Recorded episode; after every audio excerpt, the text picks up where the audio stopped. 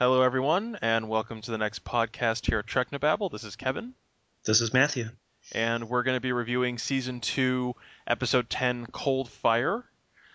Um, I'm trying to remember what I think about this episode. I haven't watched it intently in a while. I've I've kind of you know skipped around through a Voyager rewatch every now and then, and I normally skip through this or at least don't give it my undivided attention. But uh, do you remember liking this one when it came out?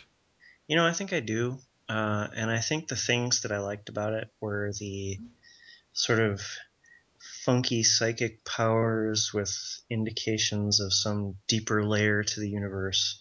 Uh, and I, I seem to recall liking the guest star. Um, you know, the sort of creepy Kazon guy. Not Kazon, sorry, Ocampan guy. Mm-hmm. Um, and so, you know, I, I've got decently fond memories of this. I mean, it doesn't stick out like a huge one. Yeah. But I, but I'm interested in sort of thinking about Kes because she was always kind of a non-entity, but I think we're seeing that she actually could have been interesting. Uh, you know, we'll see, I guess. Um, you know, and maybe I'm coming around on uh, Jennifer Lien as far as her performance. Um, this episode, of course, features her relationship with Tuvok. Um, so it's kind of a Tuvok episode, also. Yeah. All right. Well, do you want to get going? Yeah, sure. I I am queued up. Yes. So we'll all get ready, and we will start our respective media together in three, two, one. Press play. I remember uh, this like bit they added to the teaser nagged the hell out of me um, because do, doing this recap of the caretaker questioning, well now now they need to find his mate. It just tells you what the episode's about. It's it, it's a bit Yeah. too much reveal for me. Yeah. I mean, obviously, I once we find Ocampa, th- it's like, okay, clearly there's an Ocampa settlement somewhere in the Delta Quadrant. It's got to be this episode, but they really just oversold it. And it's, I don't think, like, longtime fans don't need it, and new people aren't going to be helped by it. You know what I mean? Yeah. So we're getting our double mind meld here. Uh, this may be is this the first mind meld in Voyager? I we haven't hit meld the episode with Suder yet, right? Yeah, that's going to be later this season. That's a good episode. That's very good. So you know we're we're getting development on Kes. I mean, she had the brief sort of thing in Time and Again. Yeah. I believe it's called, Yeah. where she could sense echoes of the polaric energy disorder. Um, but you know, so they're really for the first time going back to Cass. Um, you know, it's interesting that Tuvok is sort of in charge of helping her develop her psychic abilities. Um, I, think they've got decent chemistry. I think they've got pretty good, uh, you know, like mentor mentee kind of. Yeah, yeah, and, and Tim Russ plays it well. And I, I was thinking about this uh, in light of the recent string of uh, Neelix is a jealous, controlling douchebag episodes we've gotten. Just personally, I've always found the boyfriend girlfriend relationship in most I won't say all certainly, but most TV shows to be a little pro forma, like this expectation of, oh well there are people on this show, so two of them must be dating. I've always found this kind of relationship usually far more narratively satisfying than the boyfriend girlfriend stuff. And maybe that's because as a kid no one was portraying the relationship I wanted to be in, but teacher student has a lot more narrative I don't know, juice to it for me than than the sort of standard jealous boyfriend girlfriend stuff. So I, remember liking this aspect of it. Well, you know, as far as that goes, um, you know, i Kelly and I watched New Girl, which is quite good, and if you don't watch it, you should. Uh, all of you who are listening to this, uh, basically Kevin, Yeah. um, maybe Andrew. Anyhow, uh, it, it is true that most shows are much better as will they won't they dramas than they are as boyfriend girlfriend dramas. You know, I, th- I think people just kind of get annoyed by most boyfriend girlfriend dramas, uh, whether they're good or bad. Yeah. Because if they're bad, you're just like break up already, and if they're good, you know, you're like yeah, well, so. um, so I agree. It's interesting that she sort of has two mentors, you know, because the, the doctor's thing had already been established. Yeah. And I like that uh, the doctor is kind of Jealous. very, very well. I don't know if it's jealousy or if it's uh, concern or if it's irritation. You know, I mean, she is late. Yeah. So we're at 340 in the teaser. And uh, yeah, I think you're definitely right. They could have just established in a line of dialogue everything that was. You know, they could have started the explanation here, and they say, Right. "Oh, this is the remain of the caretaker," you know, and she could say something like, "Oh, I can't believe that was the creature that preserved the and homeworld or something, and dragged you here." You know, it's it wouldn't have been elegant, but it would be more elegant than Right, than you know. previously, yeah. Especially because the previously was like a year and a half ago. It wasn't like next episode they were recapping. Yeah. Um, I like Kes's outfit. I think it's one of her more flattering And looks. and it's a better wig job than than we've been getting.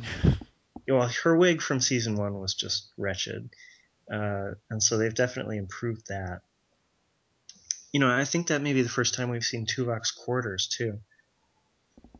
trying to think, yeah, because I think the other time we see them is in Meld when he. Well, and they seem to be going for the kind of thing they had in TOS with like interesting mystical artifacts. Yeah. Uh, you know, incense and like curtains and stuff.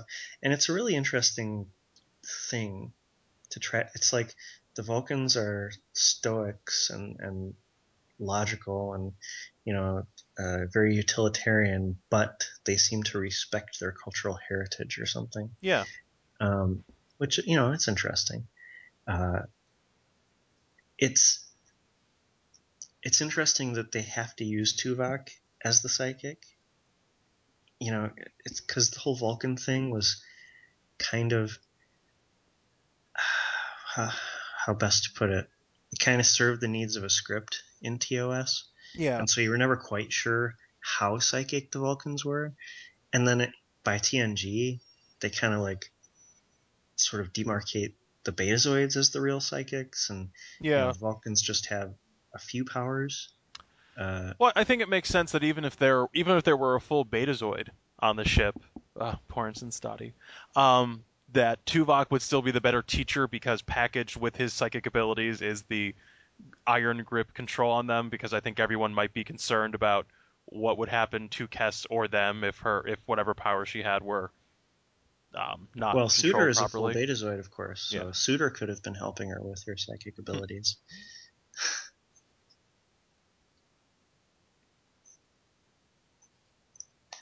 Sometimes I wonder about actors delivering lines like that and whether they're just, you know, really annoyed that they're not doing Shakespeare or something. I find it hard to believe that a rock came to life. So I wonder if they're shaking that tray on a gimbal or something. yeah. Or if it's got like a piece of fishing wire attached to it.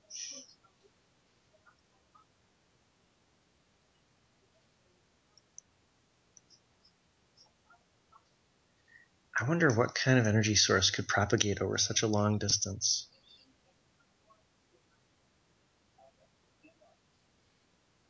One one thing I, I do like about Voyager is they um, replaced all like uh, every time they do a bridge shot, especially of uh, Harry's station, they replace the uh, screens with actual video monitors, so we got a much more dynamic, responsive background. Little stuff like that delights me.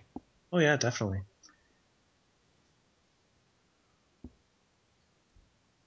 So now this Bob is the previous hairdo. Yeah, I, I I think the sweep in the front is a little different than like certainly season one, and the bun looks different too, because um I, I think, think she's the- got to bump it, or is that just uh, I don't know what they're doing, but it's a lot of um, hairspray? Hexaprismatic field. uh, I that guess is that's what all the all the colors are. that is some A class uh, Technobabble right there.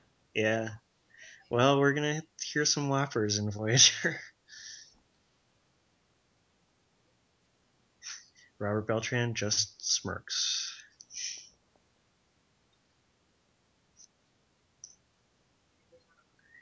You know, we're getting an interesting look at some of the uniforms here. There's sort of like a a dart or something in the back, which I guess is designed to give them more movement.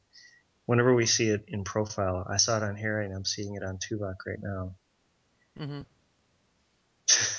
a lot of A-class Beltran acting here. Uh, I wonder if it's in the script. Look to Ch- Chakotay for reaction shot.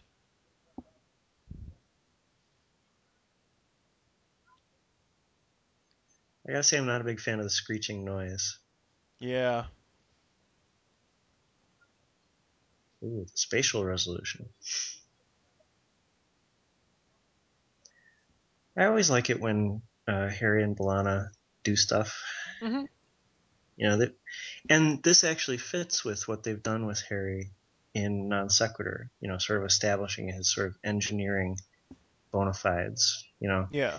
in the other reality, he was working on warp fields and and you know runabout engines and stuff like that. And so, I don't know. It's neat. It's neat that he's down there. I like these shots too. You know, so this bridge layout is different because, of course, there's only one sort of front position, but it lends itself to nice compositions like that. That station looks really familiar. Have we seen that elsewhere, or will we see it again? Well, it looks a lot like the Caretaker's Array. Maybe it? that's it. Maybe it's just a stripped. Oh, and they mention it. Okay, there we go. Yeah. I'm pretty sure it's uh, it's only one tenth the size. Um, I'm pretty sure that was a new model for Caretaker.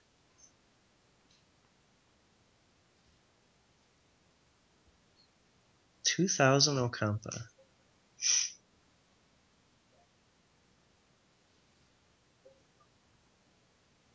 They gave that line a little too long a beat and drama. Yeah. I agree. Like it's just no, they're a competent. That makes complete sense. There, there is no reason to be shocked by that, frankly. Yeah.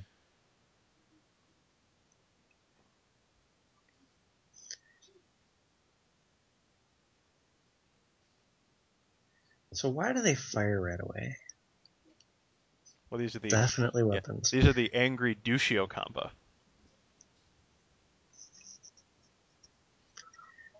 Yeah, so this guy has been in stuff. Yeah, he's a we need to see. He's been in practically everything, but we need to see what other Star Trek he's been in at least. Uh, Gary Graham.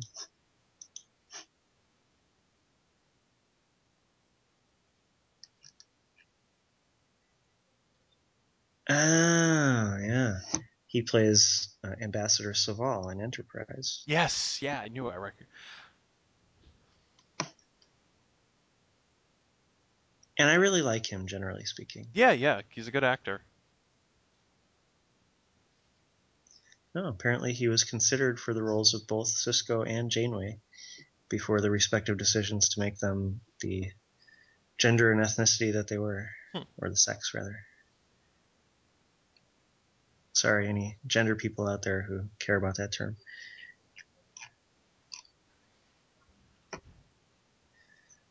So it's fun, you know. And actually, now that I'm looking at it, you're totally right. This wig is way better. Um, it's fun that she's given this sort of role. Yeah, uh, her enthusiasm is well portrayed. I like it. Well, I mean, she's been away from her people for a long time, at least for her lifespan. Yeah, my only problem with the Ocampan lifespan shtick um, is that they perceive themselves as having a short lifespan, which, particularly for sheltered people who don't interact with the rest of the universe, who would consider their own lifespan short? They would just consider it normal. You know what I mean? Well, I don't know. I, do they really consider their lifespan short? Ha, have they said that? I feel like they consider it normal. Everybody else considers it short. But my question is just like, how do they? I mean, it takes so long for human beings to figure stuff out. I just have a hard time Yeah. believing that, you know, any other intelligent creature could do it so quickly. Because they seem to have, you know, very relatively complex sort of social interactions and, and desires and hopes and skills and stuff. Like, Yeah. how do you teach someone to be a warp technician? This guy has been in something too. Uh,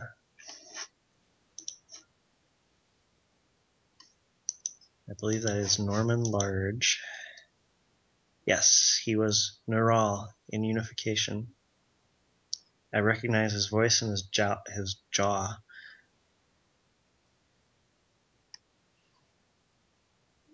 I mean, do you see him in the background there? Yeah, yeah.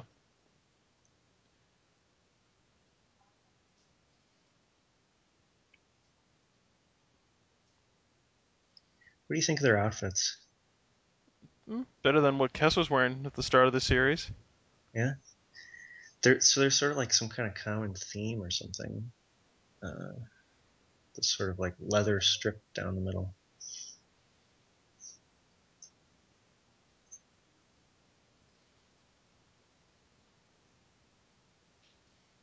I like these scenes. She's, you know, yeah. I mean, I, I think Jennifer Lien is a better actress than the script was, you know, permitting her to be. Certainly in the first season. So one thing that's interesting about this story is that there's there are sort of darker motives. You know, it's like the Ocampa had been portrayed as these sort of childlike creatures, but these Ocampa are more, you know, uh, varied with their motivations. hmm So I like that. Oh, totally. Yeah. Way more interesting. And it's neat to see her being kind of pulled in by it. Yeah.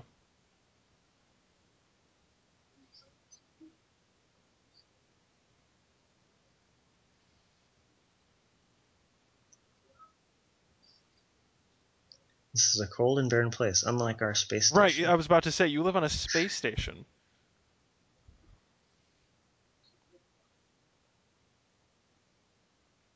I wonder what plants they've used here.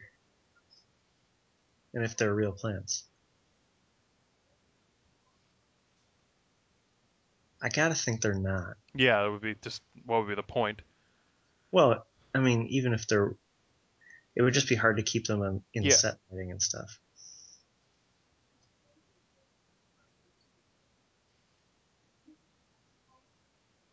Why do they call them years? You know, I mean, I suppose their planet has an orbital period. Uh, but I get what you're saying since they don't actually aren't above ground and stuff, and how how do Well, you I- measure a sidereal year? Well, what? Yeah, like what? If you didn't have those kinds of markers, what would you use, and how many would you choose? you know, like would you have four pieces of your lifespan, 10, 70? You know, like what would be the the number that would make sense to people?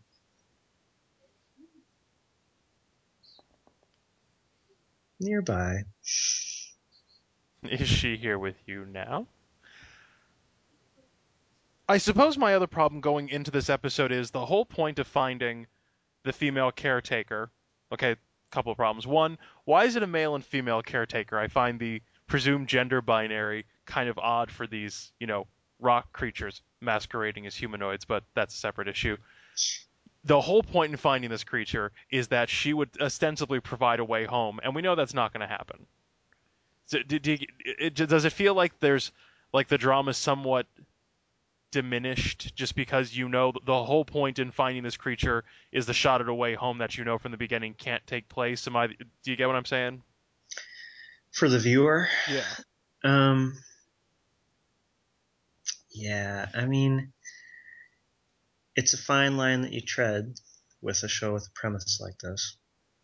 That being I, said, thi- look, I think as the viewer, you go in knowing that it's not going to happen.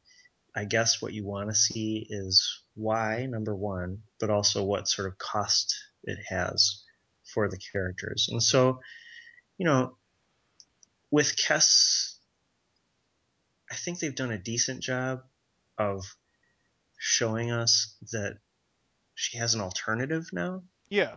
Oh yeah, I Like, think they do she enough character work to, to cover it. Like unlike you know our complaint with Twisted was that you had a plot that really didn't go anywhere, but didn't sort of ameliorate that with a more interesting character development. Here, I think we certainly have enough char- more than enough character development to cover that plot point. I'm just just as something I was thinking about, and I will say I'm I'm glad they got this story out of the way early Because had they found them in season five or six or seven, like they did with the Talaxian colony, I'm not even going to begin to explain why that Yeah. annoys the hell out of me.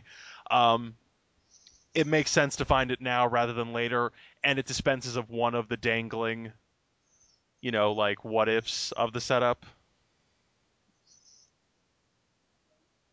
You know, but I, I like all this relationship work. You know, it's like both the captain and Tuvok are kind of trying to act as stewards for someone they view as very young and impressionable.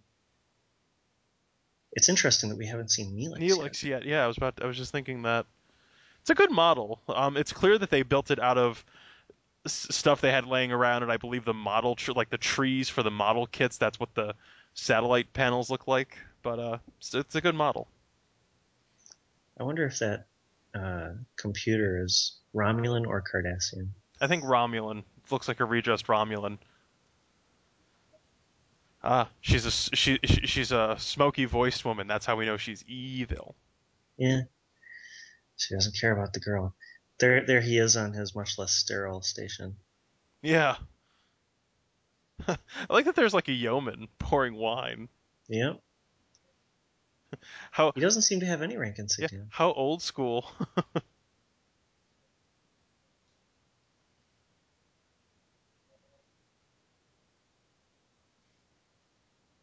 I like that Neelix is most interested in extending Kes's lifespan. yeah, makes sense. Nothing so corporeal. What the hell does Sporocystian mean? It's a word they invented, and I've just learned to accept it. I, well, I want to think about it. Like, s- Sporo. Uh, like, I get the feeling that these rocks are like spores or something.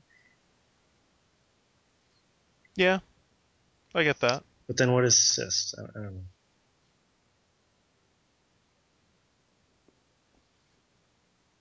So Neelix isn't totally flipping out, but he's obviously upset. And I like that they're playing it more subtle. Yes, thank God. All right, I'm gonna see if the memory alpha page has any uh, help on what a sporocystian life form is. Well, that's the thing. It's like if it's a spore, then that's very corporeal, you know. And so it's sporocystian energy. Uh, I don't know.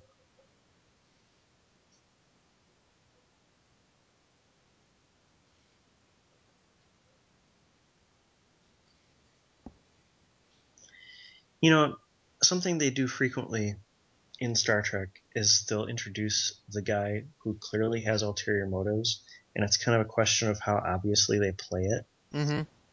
and I feel like they've done a pretty decent job of not making him obvious.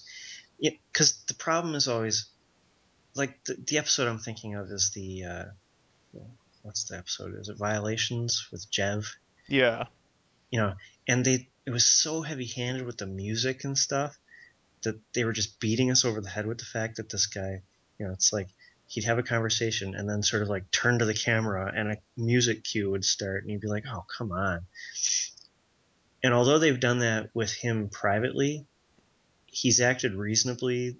Right. uh, He's he's a little like cold and off-putting, but he's not that much different as Soval. I kind of get seeing this episode. I really get why they would have cast him as a Vulcan ambassador because he, he kind of has that haughty detachment thing going on. yeah, something about his voice definitely, definitely fits with it. I like this line here. There's a line coming up. Uh, it was like focus on the destination, not the journey. It was like focus on the end result, not how you get there, and then it happens. That was just a neat. I, I just like the way they phrased it. wonder if they did that with a magnet under the table.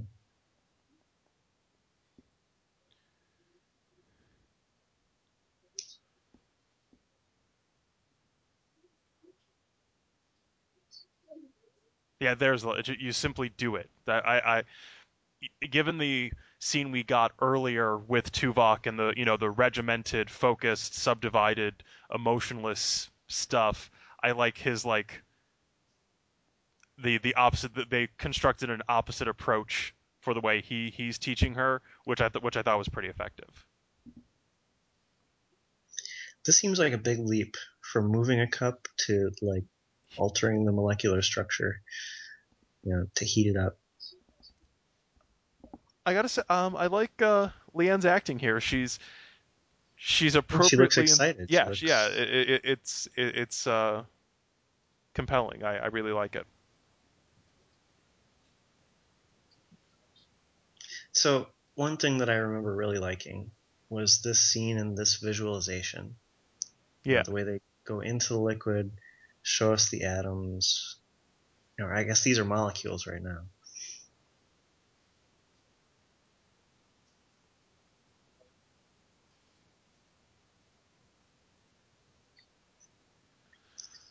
One thing that's always uh, dangerous with close-ups like this is you can see the makeup.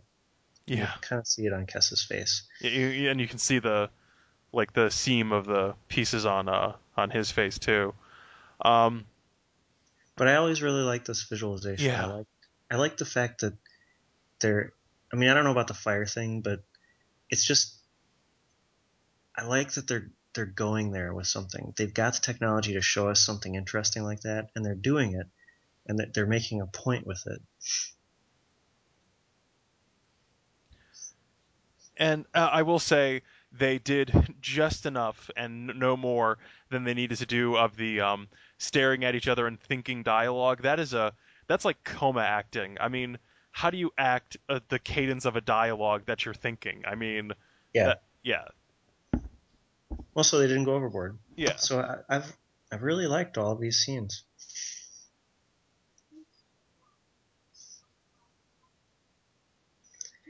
Ethan Phillips is playing this well. yeah, You know, it, it's like he's clearly grasping for ways to feel involved and Yeah. to like keep himself in her mind. But he's not freaking out with jealousy. yeah, you know? And so you, you feel like he is putting it on a little bit that he's proud of her, but it fits for him. right. They finally pitched it reasonably well. Thank goodness. Hmm.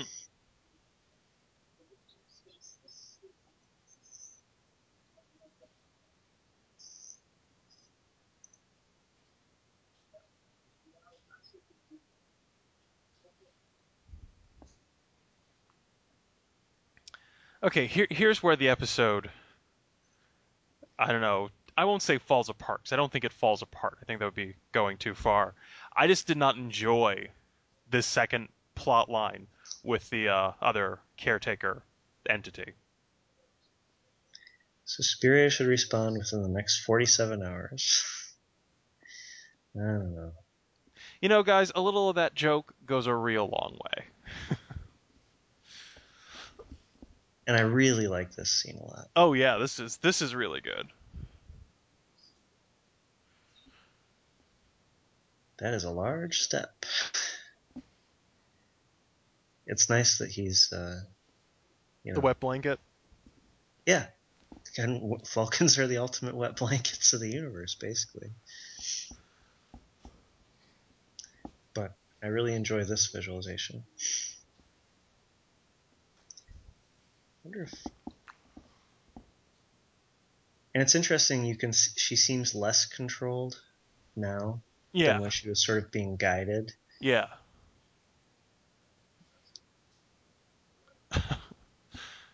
You know, I, I gotta say, I've come to appreciate uh, Tim Russ's ability to shade his unemotional reactions. Like, I won't say he's as good as Leonard Nimoy because no one's as good as Leonard Nimoy, and that's not actually a criticism; it's just an observation. But the way he said "fascinating" in the way of, "Oh my God, that's a little upsetting. Yeah, definitely. This is really upsetting." the green blood. Yeah, Yeah. that's. Uh, I'm reminded of the uh, latex appliances from uh, Star Trek Three when Spock was going through his like metamorphosis, like the air bladders. I wonder how they achieved that. yeah. Those didn't seem to be moving. Yeah, It seemed to be just, you know, sort of like putty, yeah. putty buildups. Basically, he was being boiled.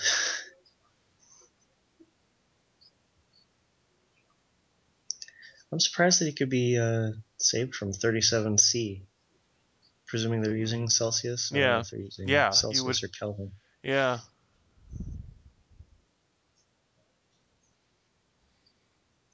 Vulcan healing techniques.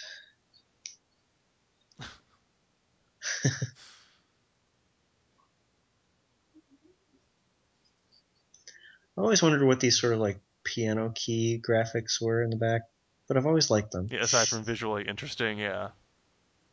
Well, it, it's a neat color that they rarely use in Star Trek, this sort of amber orange, Yeah.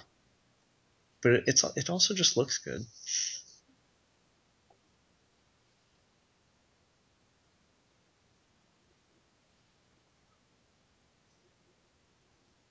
Yeah, he's just willing to get back on the horse, you know. If this experience proves anything, is that you need further instruction. So uh, yeah, all of this Kes Tuvok stuff is Yeah, really yeah. It's just it's an interesting interaction. I like her outfit too. She's had two good outfits this episode. I don't love the stirrup pants, Hmm. the same color as the thing, but overall, I don't think this would get you cut on Project Runway, for instance, which is really how we judge you know, Star Trek outfits. Yeah. The Rubbermaid bins with the color coding are interesting. I think I have a couple of those bins actually. What I really wanted, I want to get those blue uh, barrels that they store stuff in. Yeah. I kind of don't know why Tanis is interested in her.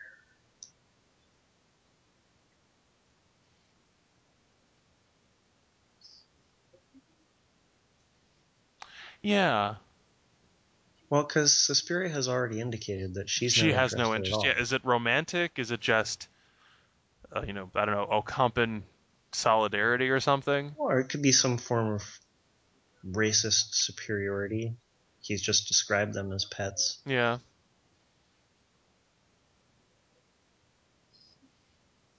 You know, they're limited, they don't see beyond the physical.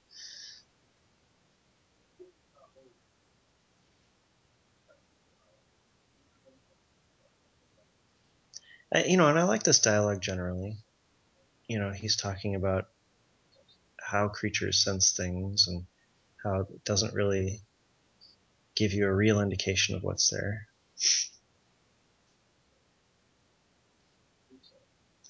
Although, you know, from a philosophical standpoint, if you're really just sensing particles and stuff with your mind, um, are you? Re- is it that different than? well, you're still on a very physical plane. you Yeah. know. And granted, you know, if if you can use your mind as a microscope or something,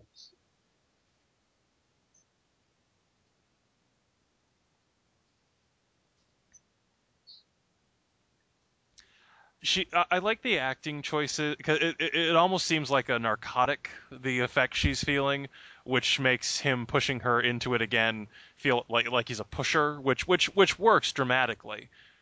Um who the they they kind of overkilled the hyper color saturation 'cause Yeah. it's like an oompa loompa there for a second yeah. this is kind of trippy i like the flowers being oversaturated but him was a little weird I I don't love the effect. It's interesting that they were able to do it without also doing it to her. yeah ooh on him he yeah oompa loompa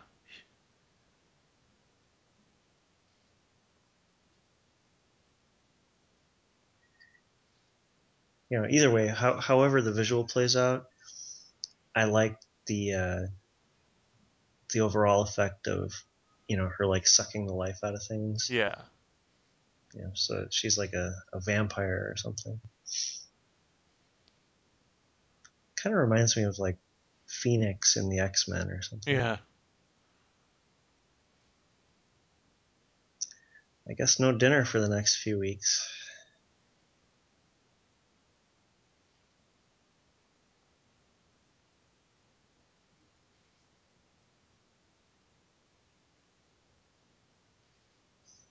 Well, and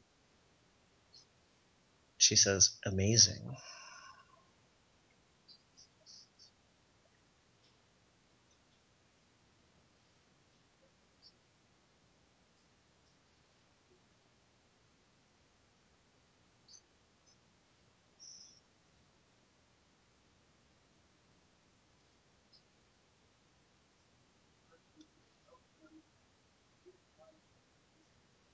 It's all the same.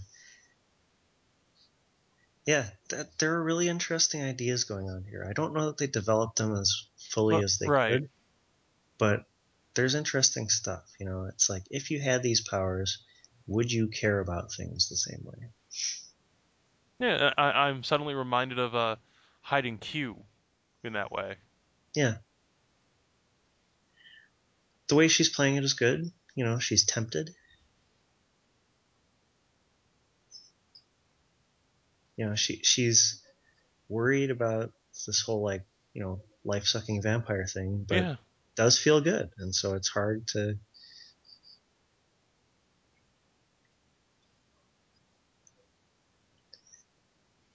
So Suspiria helps them do this.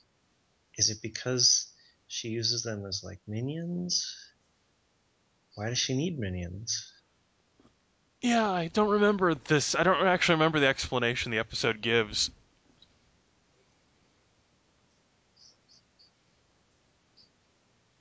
Place of pure thought, energy, and mind. Exosia. I've always wondered about these places of pure thought because, not to get hyper technical, but my thoughts have a sort of necessary physical component. If you, you know, injured my brain, my thoughts would be meaningfully different, or you know, form or manifest differently. There is a actual. Well, Kevin, that's a very materialist uh, standpoint, you know, and most television dramatists seem to be, um, you know, very much in the dualist frame. Right. Uh, you know, there there is such a substance as soul, and there is such a substance as body, and they do interact, but you could meaningfully separate the two from each other. And so Exosia sounds like a place where just that soul substance can go and apprehend the universe differently. Um, I mean, how do you feel about that? Does that bug you? A, a little. Like I, I've just, I've always wondered about the mechanics of a place that is pure thought. I mean, is it? I mean, look, like my thoughts manifest themselves physically when you know a nerve impulse jumps a synapse. If there are no, if there are no synapses to jump, what is what is what is the thought? Hey, Well, Like, and how how are the thoughts distinguished from each other? Like, are people all together in one mind? Because right now they're distinguished from each other by, like you say, you know, spatiotemporal location within a gelatinous blob inside someone's like, skull. and I'm not saying I don't enjoy and certainly find dramatic appeal from the idea, from these ideas, but there, the the reliance of the idea that thought is this separate thing from my brain that can exist independently, and that is the purest form of thought. It's just it. I don't know. It it's it, it's become unsatisfying through repetition. well, you know, space and time and thought are not separate things they appear to be. I mean, that's this very Roddenberry idea that was introduced at this point. I guess what seven or eight years prior to this episode, and there's that security guy. I think I feel like he was the guy pouring the wine too, but I, I think he's different.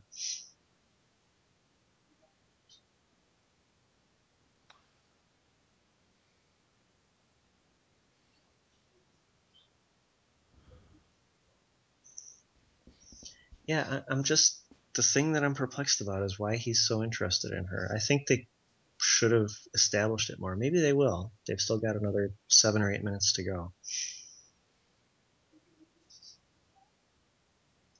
You know, because they've done shows where there is this non corporeal entity that, for whatever reason, wants to consume or, uh, you know, enslave or whatever. It seems like Suspiria is not interested in that. Right. And so, does, is it him? Is it, is it Tanis that wants to do this? I like the name Tanis too. It reminds me of. Uh oh, creepy blonde girl alert. Yep. In an ugly dress. Oh, you know what this reminds me of, and it reminded me of it at the time, and I think that's why I have a like sense memory of kind of not liking the episode. It reminds me of what's her face from Imaginary Friend. Yeah. This girl is less creepy than that. at least you know on the surface. Yeah.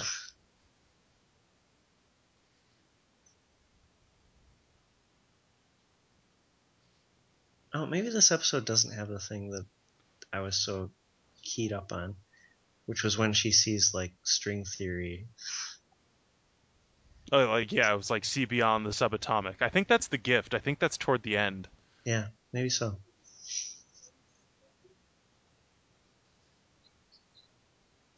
Interesting uh, intercutting between Yeah. scenes.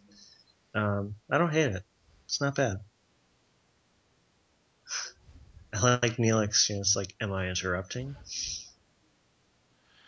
I find it kind of difficult that the all-powerful, all-knowing, non-corporeal being who has a team of telepaths at her disposal couldn't scan either Janeway's brain or the computer to figure out the dude died of natural causes. This is creepy as fuck. Yeah.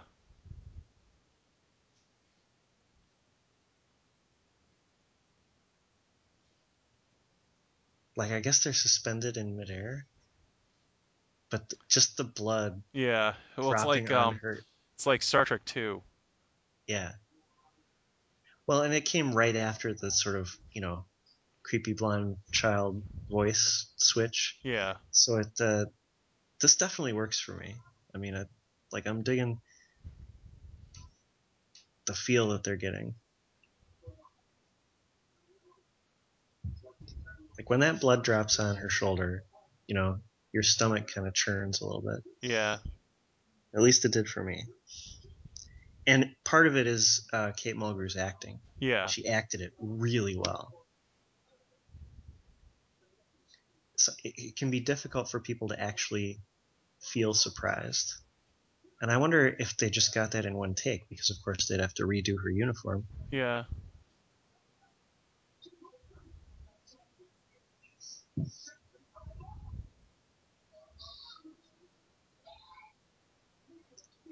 That was some good stunt work there. I feel like that was one of two things. Either that was an actual visual effect where they filmed someone falling down, Right. or it was one of those wire effects where they pull someone Right, right. But I think it might have been visual. So this is pretty good, like psychic battle acting too. Yeah. Like the blood is cool, and he's he's really like making his veins pop out of his head.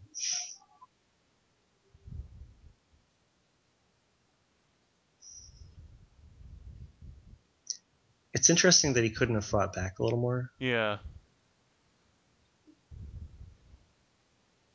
Good thing they didn't land on their heads, I guess. Yeah. I wonder what that thing is. Did they establish what that was for already? Were we talking think- when they did that? I don't think they did.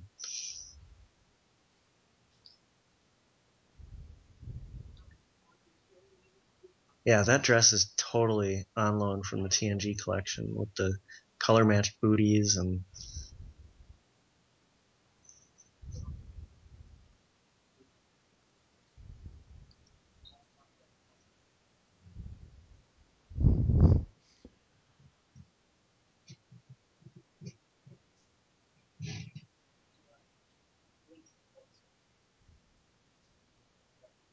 I mean maybe it's supposed to be some energy ray that they were using with the remains, you know, and so it actually has effect on sporocystian life forms. Yeah, I'm gonna double check and see if they established.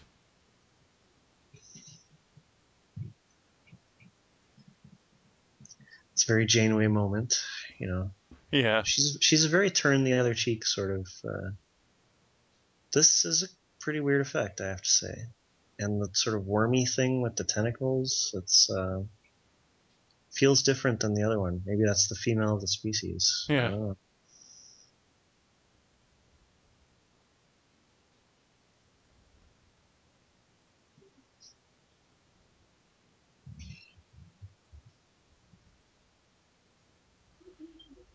And that was a bit of an anticlimax. I mean,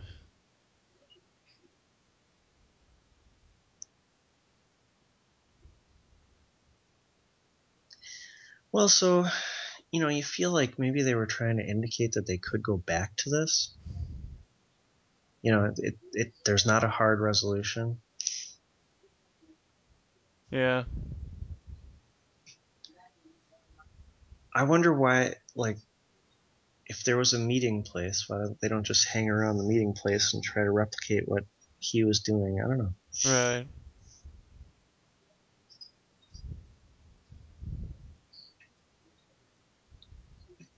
So they're indicating that Tanis was like amplifying her ability Yeah. or something, which kind of raises the question for me how she could uh, Fight him in the first place. fight him yeah. like that. Yeah.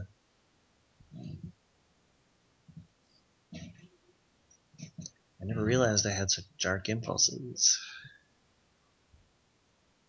Oh, Tuvok, you're such a philosopher. That's a Like- very Her- Heraclitean idea. It's like I'm a Vulcan. Do you know what dark thoughts I'm having like right now? Have you? Yeah. Well, I, I like the line. The Vulcan heart was forged in barbarism.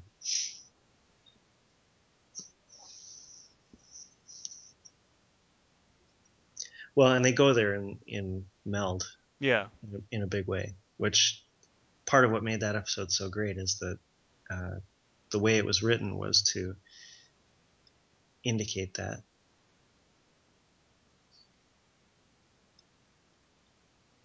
I suppose It's, it's, if I had to nitpick the teaching scenes, mind meld seemed like a pretty drastic way to do that. I mean, it, it, it, it it's one of those things that like by overuse, um, the mind melds become a less dramatic thing because especially in TOS and even TNG, it was treated as an incredibly rare, incredibly intimate thing you would do rather than this casual thing you would use as a teaching aid. I so, I suppose that's like my one nitpicky thing about those scenes. But other than that, I think they do really well.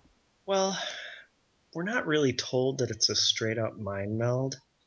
It could be some kind of like, you know, so for instance, in Sarek, you had Sarek's aide who was sort of like buffering him or something, like like trying to steel him against his, uh, you know, syndrome or whatever. Mhm. And presumably that would not be a mind meld in the way that it would be obvious to Sarek that it was the case that his aide was touching his mind, you know? So there must be degrees. Uh, and so I don't think we're ever really given the indication that Tuvok could hear or experience what she was hearing or experiencing. Okay, I'll I I'll- see what you're saying. I'll give you that. I Uh, just I, yeah. I think it's not necessarily explicit that it's a mind meld. It's, it's just using the hand touching things. But we've been given indications that Vulcans seem to manifest their psychic abilities through their hands. You know, yeah, okay. Well, I'll take it. um, you know. So I agree with the basic criticism that the setup and payoff with Suspiria and the Sporocystian plot, um, it's a little lacking. You know, they don't, they never really explain it, the whole Sporocystian thing. They don't explain why she gives a crap about these Ocampans. Um, you know, it, we, we don't ever expect them to get a realistic shot at going home. Um, you know, so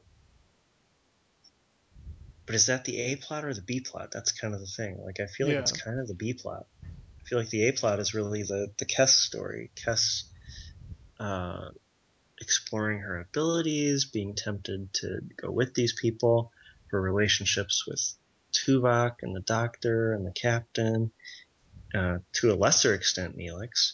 Um, I don't know. I mean, how how satisfied are you if we're going to call that the A story and the Sporocystian thing the B story? I'm intrigued. I won't say I'm satisfied. I, I think they could have done more with a lot of things to really just go further. But I'm not. I'm not overly. Dis- I'm not. I'm certainly not disappointed. I just wish they had gone a little further with the kind of philosophy and and character work. Also, maybe 10 minutes of this show could have been uh, repurposed to really deliver um, Yeah. Yeah. some more conclusive scenes. They could have just compressed some things beforehand, um, which probably would have meant compressing some of the character work, which we did enjoy quite a bit. You know, Yeah. um, hmm. yeah, it's kind of perplexing from a writing angle. Um, I really like the Tuvok Kes scenes. I liked, I even liked the Kes Tanis scenes, and that that's a rare thing when you like a scene that's being sort of driven by a guest star. Yeah. Um, you know, so they they did uh, a pretty decent job. Uh, acting wise, I mean, it's uh, I think it's I, I think it's Jennifer Lien's best outing so far. yeah, I agree with that because she's given more shades. She's given more uh, interesting things to do. Um, you know, it, it it might be too bad actually that they never went to a full on love triangle thing. Yeah. Well, if nothing else, here the the youth of the actress and the character actually made sense and was a benefit to the character rather than a creepy disability. Because it's like rather than it just making us wonder what the hell she's doing in a relationship with Neelix, the kind of eager young enthusiasm for what she's experiencing actually makes sense. Yeah. Well, and it it makes her relationship make a little more sense. Um, you know, she comes off as very sort of warm and loyal, but maybe perhaps open to being manipulated, Yeah. which which fits. You know, she has very good reason to feel warm and loyal toward Neelix, um, but you know, like I don't know, certain women I've known in my life, you know, sometimes they get too attached to the initial person who I don't know brings them out of their shell or something, and then stick with it for much longer than they should. You know, out of some sense of obligation. I'm sure men do it too. Um, you know, of some feeling of uh, you know, like I can't betray this person even though we shouldn't be together anymore. Yeah. Uh, so yeah, you know, I wish they had done more of this stuff in the previous Neelix episodes. Um, oh well. But yeah, Jennifer Lien was quite good. Uh, Tim Russ, this was a very good Tim Russ show. Yeah. Uh, I really like his Vulcan, and I think his Vulcan is played to very good effect here. Uh, I thought Kate Mulgrew had some really nice scenes, uh, especially in the ready room, and then the final sort of horror beat. And then Gary Graham, uh, can't really can't really knock anything he was doing. No. Um, yeah, he was good. You know, it, it's he's going to come back as Soval, and I wonder how many appearances. Oh, he has 11 appearances as Soval. Uh, was obvious someone else too? Not in Star Trek. Huh. I seem to remember him being in more stuff, even in Star Trek. He's one of those guys who I think was in a lot of 80s stuff. You know? Um, and possibly a fair amount of 90s stuff too. I feel like he was in some show that nerds would watch. Uh, but I can't. Yeah, I can't really uh, come up with it. He's just one of those guys. You know, he's a that guy. Yeah. Um, but he's got a lot to offer. Uh, you know, I think he really played the role well here. And, you know, the script, I think he makes the role more interesting than the script does. Because as we were saying, the character never really explains his motives, Yeah.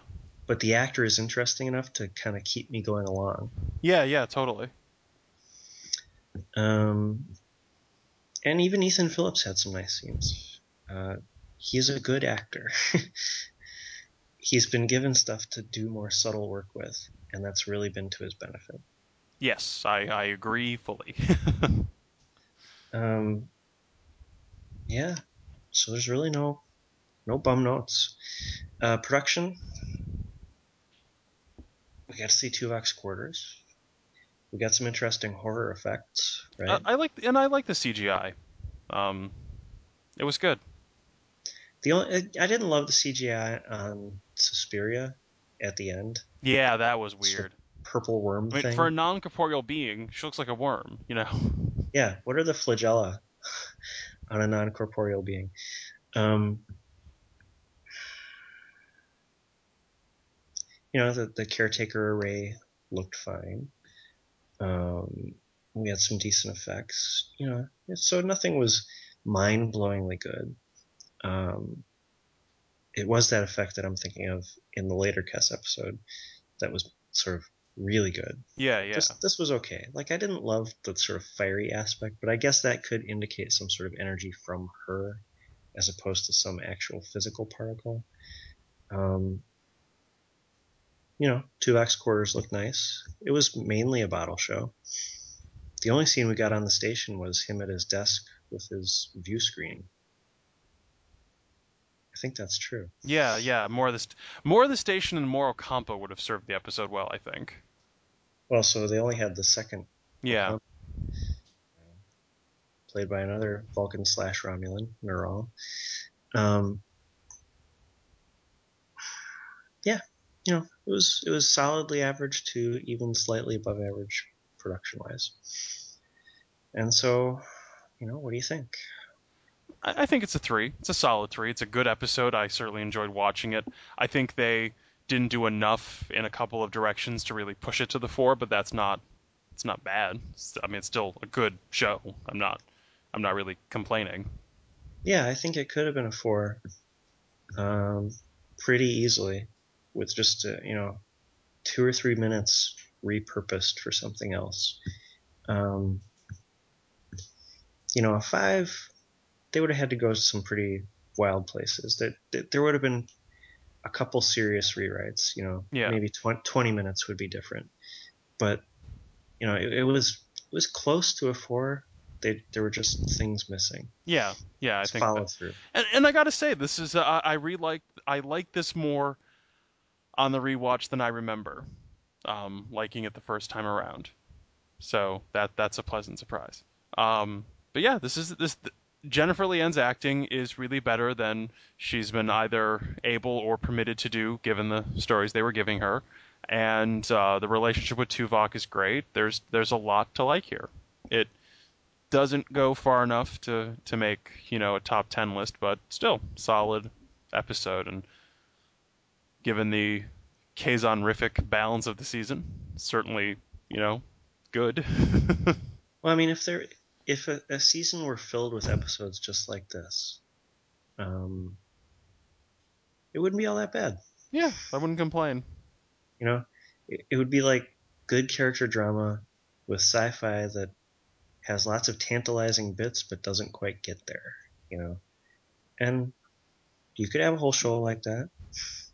In fact, I, I think it's you could probably make the claim that Deep Space Nine is somewhat like that. You know, slightly weaker sci-fi with really good character moments. Um, hmm. Yeah. Should they have kept Kes on the show? I mean, I guess we can revisit this topic when we get to Seven of Nine, but um, you know, like, do you do you feel like the character was sort of inherently flawed? Well As I a- think they a painted themselves into two different corners with the Kes character um, having a character that by the end of your run is going to be Dead. elderly or possibly dead, assuming that uh, nine years is an average and not a statutory minimum. Um, that that's an interesting problem, but not and not one they really mind though. I mean, obviously she wasn't around long enough, but I don't know. There was just no. Well, she only comes back in the one episode, Fury, Yeah. which was interesting for that reason. You know, they showed her as older, and it, it was kind of ballsy. It was like, wow, hey, they're actually going there. You know, like I'm impressed by this. Um, yeah, I agree. I, Uh, I but then, assume- and once they start giving her psychic power, one, the scenes with Tuvok are great, but it's kind of the problem inherent of having a you know, you know, Dark Phoenix on your ship. It, it, it, either she can start solving all your problems or she can't, and neither of those is entirely narratively satisfying. Yeah, yeah. Well, either she can solve all the problems or she, you know, alternatively has to become the source of all your problems or something. Right. Um, you know, I think they they penned her in with the Neelix relationship. Uh, Yeah. For a good season and a half, Yeah. uh, so far anyway. And I think it really would have been more interesting if, like, you got a like one and a half year old character, show her going wild, show her sleeping around the ship. You know. Do you see what I'm saying? Yeah, yeah, that would like an, an adolescent, a person with adolescent experience and impulse control, but with the sort of presumed capacities of an adult. That would, I'm yeah, that could be narratively interesting. Yeah. I mean, it, it would be difficult not to go too far with it. You know, she, you don't want to make her like the ship slut or something, but uh, there, I think there would be a lot of interesting tension. Yeah, you know, It's like, and they actually eventually go there with Janeway and Seven of Nine. You know, Janeway becomes the parent figure, and Seven of Nine becomes sort of the adolescent chafing as, against. as, as long as I don't, as long as we don't have another round of when you freed me from the Kazon, you told me that uh, Yeah. humanity meant blah blah blah. Your actions are ugh. The, love the seven character. Jeri Ryan's a fantastic actress, and they really did a lot with her character. But that conversation, they they, they could have just. I'm sure it had to be like like in brackets in the script. Seven and the captain have a conversation about the about a contradictory action on Janeway's part. Next scene. Yeah. Um, but uh, No, I mean, it, it, it's totally a like a teenage girl sort of, you know, fighting against her parent. right. Um, you know, you say I'm gonna be free, and yet you limit me. I hate you. I mean, they should have had like Seven of Nine running to her quarters and slamming the door or something. well, you can't you can't slam a pocket door. Uh, that there, there's something that makes the future le- less rosy. It's like I can't slam doors anymore. How will I express my anger? yeah, I guess you have to throw like little bowls or something. yeah. Hmm. All right, so six out of ten for for Cold Fire, and uh, yeah, I think that's that's a, it's a it's a good rating. Uh, average does not mean inadequate here at Trek to No, it's right in the fat part of the bell curve. It's definitely a solid Star Trek show. It's got interesting themes, which don't go far enough. It's not great, but the characters are solid. Uh, I was engaged by the show. Totally. Okay, well, that'll do it then. All right, have a good night, everyone. Yep. Live long and prosper.